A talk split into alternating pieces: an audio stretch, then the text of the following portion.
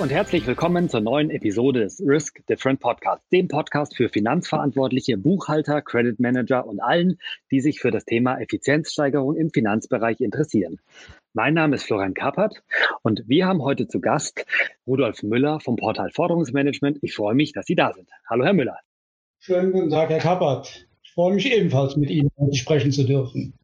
Ja, ähm, Herr Müller, ähm, jetzt glaube ich, ist das Thema so ein bisschen abgelutscht schon fast, würde ich sagen. Aber wir sind trotzdem ja irgendwie mittendrin statt nur dabei. Ähm, wir haben irgendwie kurz vor Weihnachten ähm, 2020, äh, wir hätten vor einem Jahr alle noch nicht so richtig geglaubt, was hier passiert. Ähm, wir haben das Thema jetzt schon aus sehr vielen Blickrichtungen ähm, beleuchtet. Ähm, aber Sie sind ja Experte. Ähm, im Bereich Forderungsmanagement. Sie kennen sich viel aus, Sie haben sehr viel Kundenkontakt. Ähm, wie haben Sie denn die Situation ähm, im Forderungsmanagement dieses Jahr wahrgenommen? Ja, ähm, ich muss sagen, in zweierlei Hinsicht. Zum einen habe ich natürlich gesehen, äh, welche Risiken objektiv, welche neuen Rahmenbedingungen auf die Unternehmen zugekommen sind. Ja, mhm. Die Finanzverantwortlichen im Unternehmen, die haben plötzlich gemerkt, bei unseren Kunden, die wir jahrelang haben, bricht der Umsatz zusammen. Die müssen in den Lockdown. Da ist von heute auf morgen kein Geschäft mehr da. Ja. Liquiditätsreserven gehen zur Neige, ob und wie dort mit äh, Unterstützungsmaßnahmen geholfen werden kann, ähm, weiß man noch nicht. Aber wir sehen diese objektive Versch Verschlechterung der Rahmenbedingungen. Da muss jedes Unternehmen, da muss jeder Finanzverantwortliche darauf reagieren. Was ich allerdings dann in den Medien und in der öffentlichen Debatte äh, wahrgenommen habe, das war aus meiner Sicht auch ein ganzes Stück weit Panikmache. Ja? Im, Sie erinnern sich, im, bereits im März, April hat man die wahnsinnigen Insolvenzwellen im äh, Herbst, im September prognostiziert, dann auf das Jahresende. Und äh, man hat da, glaube ich, einmal versucht, ein bisschen die Angst bei den äh, Verantwortlichen im Unternehmen zu schüren, so nach dem Motto, oh, da kommt ganz viel und Schlimmes auf dich zu, geh doch zu uns, je nachdem, welche Dienstleistung angeboten ist, zu uns und lass dich von uns unterstützen. Ähm, und ich glaube, das hat der Situation nicht gut getan, wenn ich mal überlege, dass teilweise für 2020 und 2021 ein Zuwachs der Insolvenzzahlen um 20 Prozent prognostiziert wurden. Ja? Was jetzt nicht der Fall ist im Moment.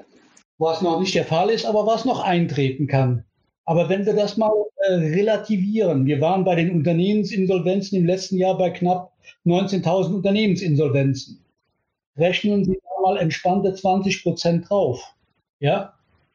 Dann sind wir bei unter 24.000 Unternehmensinsolvenzen.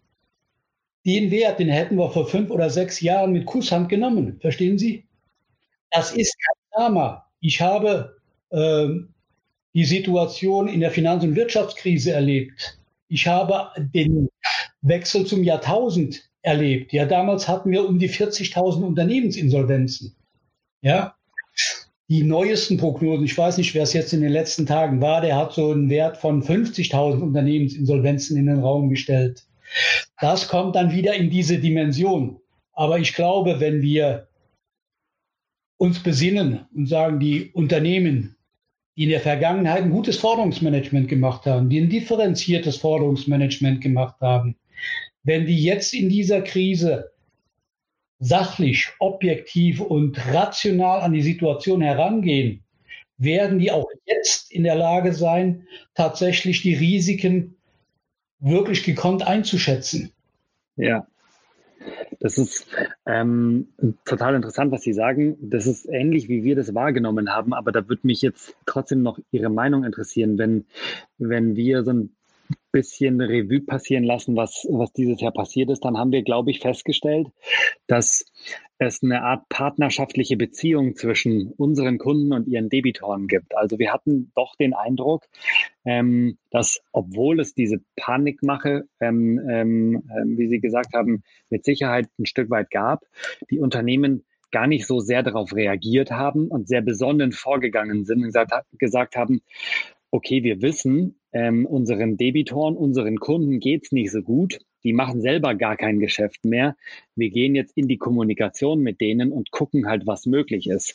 Ist das auch etwas, was Sie ähm, in Ihrer Beratungstätigkeit ähm, auch erlebt haben? Äh, das ist etwas, was ich regelmäßig erlebe, Herr Kappert. Meine Kunden sind mittelständische Unternehmen, eher der kleine Mittelstand. So, und da ist das äh, das Geschäftsmodell des Mittelstands. Ja, der Mittelstand lebt nicht davon, einen Laufkunden zu haben, der mal vorbeikommt und äh, jeden Tag kommt ein neuer Kunde, sondern der Mittelstand, der lebt von langjährigen Partnerschaften. Ich habe Unternehmen beraten, die haben äh, quasi ganz schwierige Situationen mit ihren Kunden gemeinsam gemeistert. Also da, wo der Lieferant in Schwierigkeiten war, ne, meine ersten Projekte im Forderungsmanagement waren in der Regel Projekte, wo meine Auftraggeber kurz vor der Insolvenz standen. Mhm. Ja, so, und da gab es immer gute Kunden, mit denen langjährige Geschäftsbeziehungen äh, bestanden haben, die in solchen Situationen auch Aufträge gezeichnet haben, um einen langjährigen Lieferanten zu unterstützen. Ja. Genauso habe ich aber erlebt, auch im Mittelstand, dass mir mein Auftraggeber gesagt hat, wir haben einen Kunden, mit dem wir seit zehn Jahren zusammenarbeiten, der ist einer unserer B-Kunden, also nicht der Top-Kunde, der, mit dem wir einen Riesenumsatz machen, aber äh, auch ein wichtiger Kunde für uns. Der hat wirtschaftliche Schwierigkeiten, hat hohe Forderungsaußenstände. Kannst du bitte ihm helfen? Ja. Mhm. Und da, da, kam von meinem Liefer äh, Auftraggeber der Auftrag an mich, quasi den Kunden mit zu unterstützen. Was auch in dem konkreten Fall gelungen ist. Und der Kunde ist nach wie vor bei dem meinem damaligen Auftraggeber äh, tatsächlich in der Geschäftsbeziehung, obwohl er heute sagt, es gibt andere Lieferanten, die haben Produkte, die mir ein Stück weit besser gefallen. Aber mit diesem Lieferanten bin ich durch Stück und dünn gegangen. Ja, und ich glaube, das ist heute auch ganz entscheidend in dieser äh, Pandemiesituation. Ne? Ich habe jetzt die Tage Weihnachtskarten verschickt, haben mir gesagt, das Seuchenjahr. Ne? Wir reden ja im Grunde genommen auch über eine Seuche. Ja? Äh, dieses Seuchenjahr kann man, glaube ich, nur gemeinsam gut überstehen. Wenn jeder ganz egoistisch nur nach seinem unmittelbaren Vorteil schaut, dann wird er vielleicht das Jahr besser überstehen als in einer Partnerschaft. Aber ob das langfristig trägt und nachhaltig in der Kundenbeziehung ist, das wage ich zu bezweifeln. Mhm. Jetzt ähm, gibt es trotzdem die Situation, dass ich als Unternehmen vielleicht auch in einen Liquiditätsengpass komme. Also sowohl mein Kunde ist in, einem, in einer blöden Situation als auch ich selbst. Ähm, was mache ich denn dann, wenn, wenn ich hohe Außenstände habe? Ähm, was gibt es denn da für Sicherheiten und wie, wie, wie schauen solche Sicherheiten aus? Also ich sage mal, in einer, in einer Situation, wo ich hohe Außenstände habe, muss das greifen, was ich eben als Partnerschaftsmodell äh, angesprochen habe. Da muss ich auch auf meine Kunden zugehen können und offen mit denen reden können. Und da habe ich gemerkt, das ist sehr wichtig, eine offene und vertrauensvolle volle Kommunikation. Ja, wenn der Kunde tatsächlich merkt, mein Lieferant, der mir ja nicht nur irgendwelche marginalen Produkte liefert, der ja häufig für mich auch ganz essentiell ist für mein Geschäft, ja. Produkte oder Dienstleistungen, die ich brauche, um meine Leistung am Markt verkaufen zu können, der ist in ja. Schwierigkeiten. Da kann der Kunde dann auch sagen, weißt du was, die Rechnung ist noch nicht fällig, aber ich habe im Moment die Liquidität oder einen Teil dieser Liquidität frei ich werde dich belief äh, bezahlen, ja, auch vor der Fälligkeit, ja. Ja. So, äh, und äh, ich habe auch schon erlebt, dass man sich im äh, Kunden-Lieferanten-Verhältnis gegenseitig auch Kredite gegeben hat. Ja, mhm. das muss ja nicht immer der Lieferantenkredit sein. Ich kann ja auch als Kunde schon mal etwas quasi vorauszahlen, obwohl ich das von meiner Bonität her gar nicht müsste. Ja, aber ich kann es in dem Moment. Ja, und da ist es wichtig, dass wir eine gute Kommunikation haben. Ja. Absolut. Natürlich kann ich auch versuchen, aber da ist es ganz entscheidend, ob ich selber meine Bonität noch aufrechterhalten konnte, ähm, ich sag mal, in die Finanzierung meiner Forderungen einzusteigen. Ne? Aber das ist wiederum dann gefährlich, wenn ich ein Factoring zum Beispiel mache wo ich das Forderungsmanagement dann auch an den Faktor abgebe. Ja, in der Finanzierungsfunktion ist Factoring aus meiner Sicht genial für ein Unternehmen. Ja, aber in dieser ähm, Managementfunktion, da rate ich häufig meinen Kunden davon ab, weil gerade dann, wenn eine partnerschaftliche Beziehung haben, keiner kennt den Kunden so gut wie der Lieferant. Ja, so und die Kriterien, die für das Forderungsmanagement eine Rolle spielen, die müssen ja in das Zielsystem, in die Philosophie des Unternehmens passen. Ja. ja. Ich kann ja mit Ihnen, Herr Kappert, über Jahre hinaus Geschäfte machen.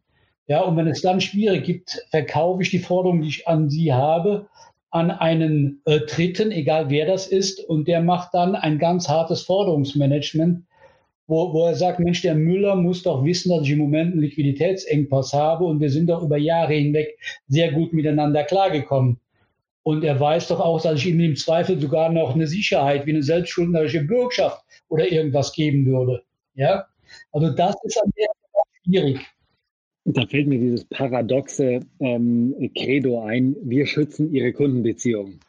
Da gibt es ja ganz viele ähm, Werbeslogans in diese Richtung. Inkasso-Unternehmen, Factoring-Gesellschaften, die das natürlich als die, die, die oberste Werbebotschaft ähm, für sich erkennen, zu sagen, wir schützen ihre Kundenbeziehung. Das ist natürlich nachvollziehbar, weil das ist das, was ja, das Wichtigste eigentlich wäre, ist natürlich aber vor dem Hintergrund schwierig, ähm, dass das ein Interessenskonflikt ist, weil sowohl das Factoring-Unternehmen als auch das Inkasso-Unternehmen tendenziell eigentlich Interesse daran haben, an einem konsequenten Prozess. Würden Sie das anders sehen? Wir haben ja ähnliche Dinge äh, regelmäßig erlebt. Äh, ich hatte in der Finanz- und Wirtschaftskrise einen Kunden, der hatte damals für sich, um möglichst geringes Ausfallrisiko zu haben, entschieden, meine Kunden werden nur im Rahmen der Warenkreditversicherung, also der Versicherungssumme, beliefert. Was ist aber gerade in dieser Krise passiert? Die wahren Kreditversicherer haben, um das Ausfallrisiko für sich zu senken, tatsächlich märkteweise äh, Limite nach unten gefahren. Mit der Konsequenz, dass mein Auftraggeber damals erhebliche Umsatzeinbußen hatte, ja, und schnell diese Politik wieder ändern musste.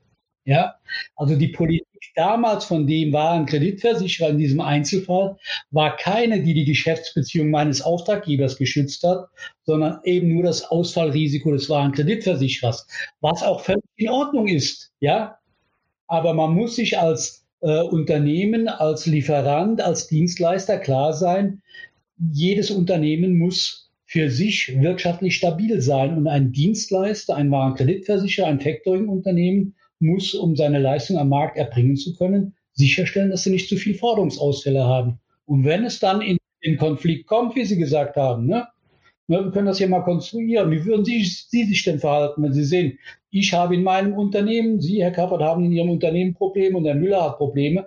Welches Hemd wäre Ihnen denn da näher? Ja, ja, logisch. Ja. Ich würde mit Ihnen reden. Völlig in Ordnung.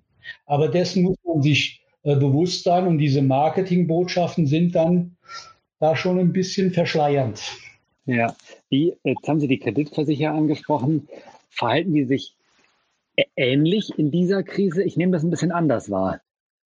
Ja, ich sag mal, wir haben ja am Anfang der Krise äh, tatsächlich die äh, Garantien des Bundes gehabt. Ja, mhm. und äh, ich habe vor zwei, drei Monaten auch äh, an einer Videokonferenz teilgenommen, nur als Teilnehmer, wo dann auch ein Vertreter der wahren Kreditversicherung gesagt hat, ja, wir sind bemüht, tatsächlich in dieser Pandemie, die ja durch kein Unternehmen, ne, das bei uns versichert ist, in irgendeiner Weise verursacht wurde. Da gibt es ja kein Fehlverhalten, keine Managementfehler. Ja? Da gibt es keine falsche Marktbearbeitung. Das ist etwas, das tatsächlich für keinen einzelnen Unternehmer im ersten Schritt mal beeinflussbar war. Ja, ja. da äh, können wir uns A, aufgrund der Garantien ein wenig zurückhaltender verhalten und wir versuchen das auch so lange als irgend möglich stabil zu halten. Aber mhm. muss jedem auch bewusst sein, auch ohne Pandemie hätten wir Limite reduziert. Ja? Also die werden ihr Geschäft ganz normal weitermachen, aber dieses so wie ich das in der Finanz- und Wirtschaftskrise erlebt habe, quasi dieses reflexartige, wir streichen Limite zusammen, da gebe ich Ihnen recht. Mhm.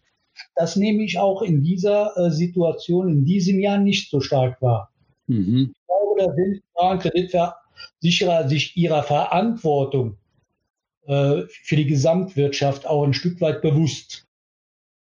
Gefühlt halten Sie dafür aber ein bisschen die Hand auf. Also Sie sind sich der Verantwortung bewusst, aber so ganz subtil gefühlt, würde ich sagen, wird ein bisschen was an der Preisschraube gemacht. Die Limite bleiben tendenziell. Was ist, wenn Sie Risiko einkaufen?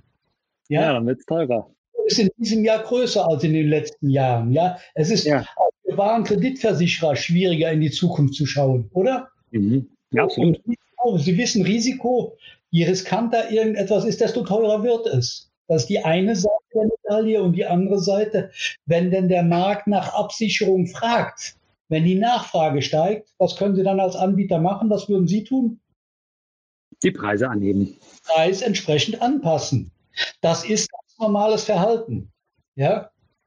Das, und ich sag mal, in dem Maße, wie das jetzt, wie ich das wahrgenommen habe, ist das auch kein Ausnutzen der Situation, wo man sagt, da wird das total übertrieben. Ja. Das merken Sie auch bei anderen Anbietern. Ne? Gehen Sie mal in den klassischen Markt jetzt.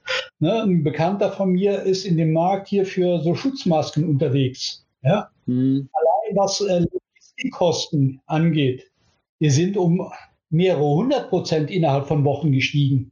Ja?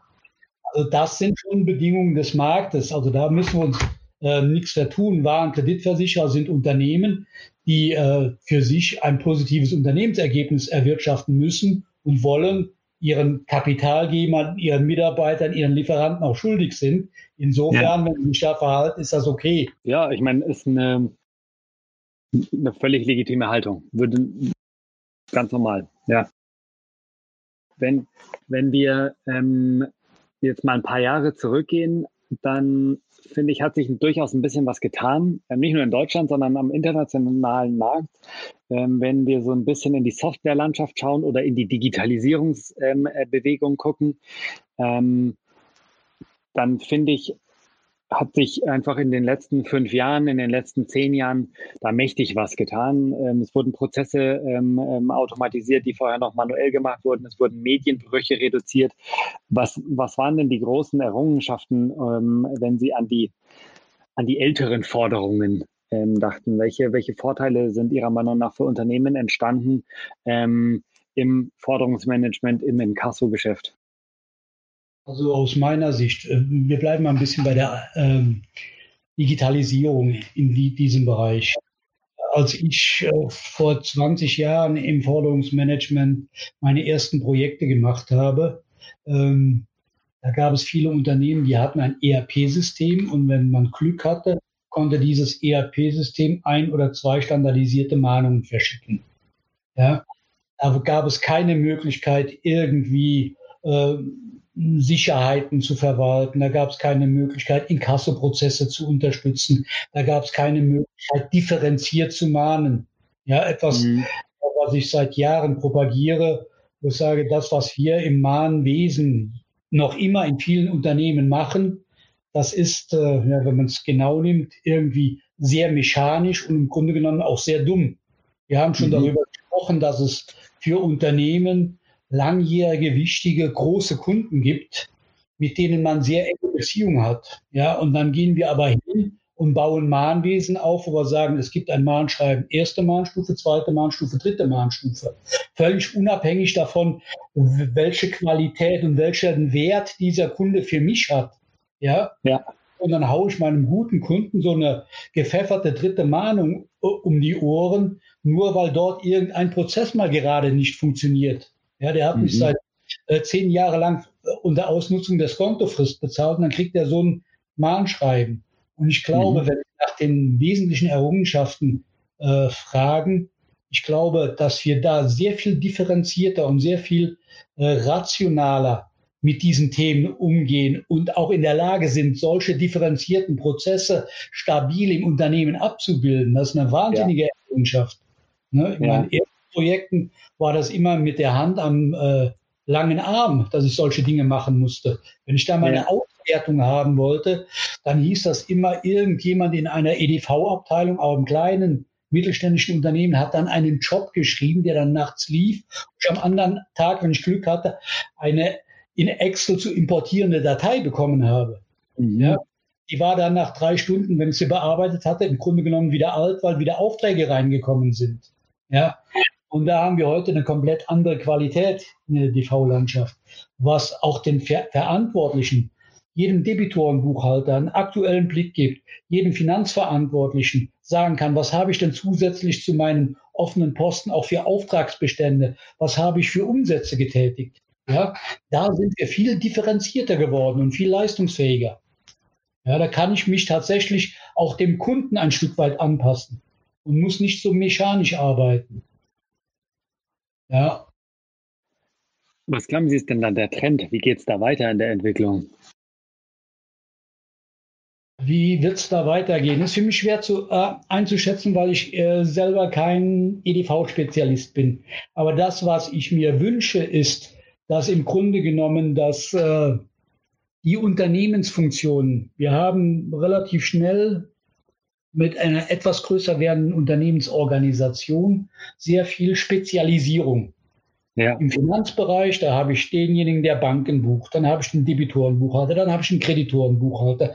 Wenn ich dann etwas größer bin, dann habe ich mehrere Debitorenbuchhalter. Der eine kann auch Export, weil er Englisch kann, der andere kann nur Inland oder ich habe so aufgeteilt, dass segmentiert die Kunden von A bis K und dann von ja.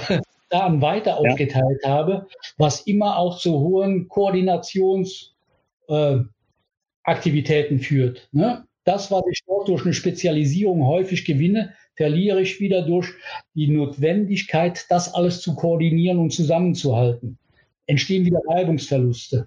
So, und wenn ich eine EDV habe, die ich immer zu jedem Zeitpunkt so nutzen kann, ja, dass mir alles das, was ich an Know-how, an Prozessen im Unternehmen zur Verfügung habe, auch technisch zur Verfügung steht. Ja? Mhm. Egal, ob ich jetzt an meinem Schreibtisch bin oder auch als Vertriebsmitarbeiter draußen beim Kunden. Ja?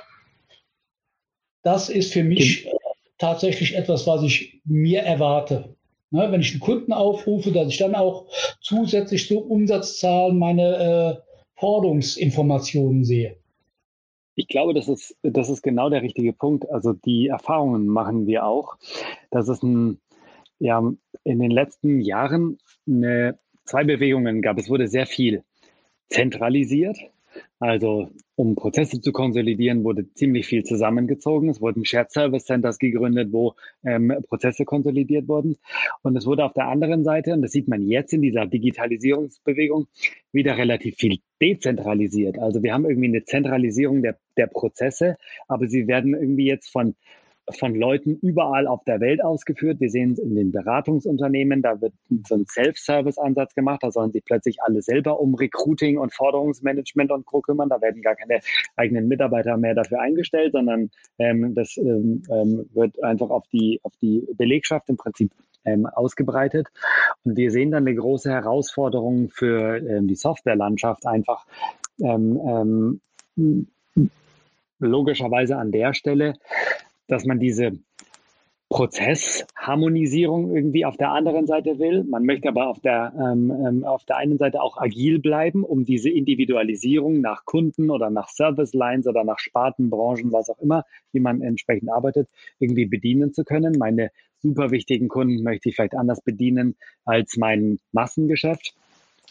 Ähm, und ich möchte aber Herr der Prozesse bleiben gleichzeitig. Also ich habe irgendwie eine Flexibilisierung eine Transparentmachung der Prozesse.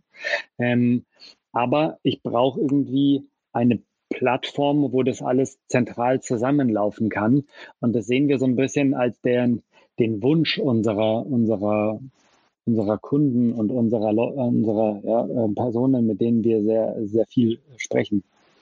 Also meine Erfahrung gerade in größeren international tätigen Unternehmen ist so, dass in der Vergangenheit in jedem Land, in jeder Gesellschaft eigenes Forderungsmanagement mit eigenen Prozessen und mit eigener IT-Unterstützung aufgebaut wurde. Ja, dann hat man dort die Entwicklung gemacht und gesagt, wir brauchen ein einheitliches ERP-System.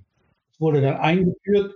ja, und wenn es äh, mit drei Buchstaben gekennzeichnet ist und benannt ist, ja, dann wissen wir schon, dass da sehr viel Arbeit mit verbunden war, mit der Konsequenz, dass dann auch wenige sehr starre Prozesse im Forderungsmanagement entstanden sind. Ich habe ein hanebüchenes Beispiel, da hat ein Kunde versucht, ein Mahnschreiben, nur den Text zu ändern. Da, brauchte er ein Ticket von der IT-Abteilung, die in Spanien saß, und der ganze Vorgang hat ungefähr drei Monate gedauert. Ja, so.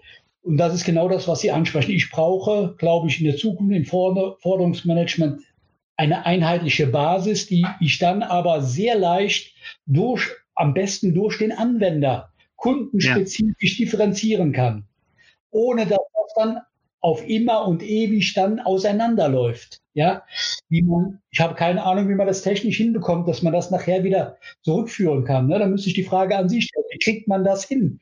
Dass ich auf der einen Seite eine sehr starke Stabilität habe und das ist etwas, was wir gerade in solchen Situationen wie jetzt der Pandemie brauchen. Ich brauche ja. eine Stabilität im eigenen Unternehmen. Die Umwelt ist, äh, ja, wie soll ich sagen? In äh, Bewegung total in Bewegung, die ist teilweise unberechenbar in Bewegung, ja, dann muss mein Unternehmen total kalkulierbar sein. Ja, da muss ich genau wissen, dass die Prozesse funktionieren. Da muss ich auch genau wissen, wo ich was anpassen kann. Ja, und da brauchen wir, glaube ich, künftig eine sehr gute IT-Unterstützung, um diese Flexibilität bei einer gleichzeitigen Stabilität zu erzielen. Und das darf nicht starr werden, Herr Kappert. Ne? Das ist für wir sagen dazu so ein bisschen agiles Forderungsmanagement oder agiles Credit Management. Die agile Bewegung kommt ja eigentlich aus dem Softwareumfeld. Also ähm, agil gearbeitet wird in der Softwareentwicklung seit zehn Jahren. Ähm, und wir sehen die Art und Weise, wie da gearbeitet wird, jetzt auch so langsam in anderen Branchen ankommen. Also jetzt plötzlich arbeitet nicht mehr nur die Softwareentwicklung agil, sondern es wird, gibt agiles Projektmanagement und es gibt ähm, agiles Produktmanagement und es wird plötzlich viel mehr agil. Im Finanzbereich ist diese Agilität noch gar nicht angekommen, von der Methodik her schon gar nicht und ähm, von der Softwareimplementierung noch länger nicht. Und das ist etwas, wenn ich mir eine eine Vision auf die Fahne schreiben könnte, dann, dann wäre es genau diese, diese Agilität in die Unternehmen zu bringen, weil ähm, wir es als wahnsinnig wichtig empfinden, dass Unternehmen auf ihre Umwelt agil reagieren können und sagen, Moment, hier tut sich mal was. Ich, ich brauche jetzt, ich, da gebe ich Ihnen vollkommen recht.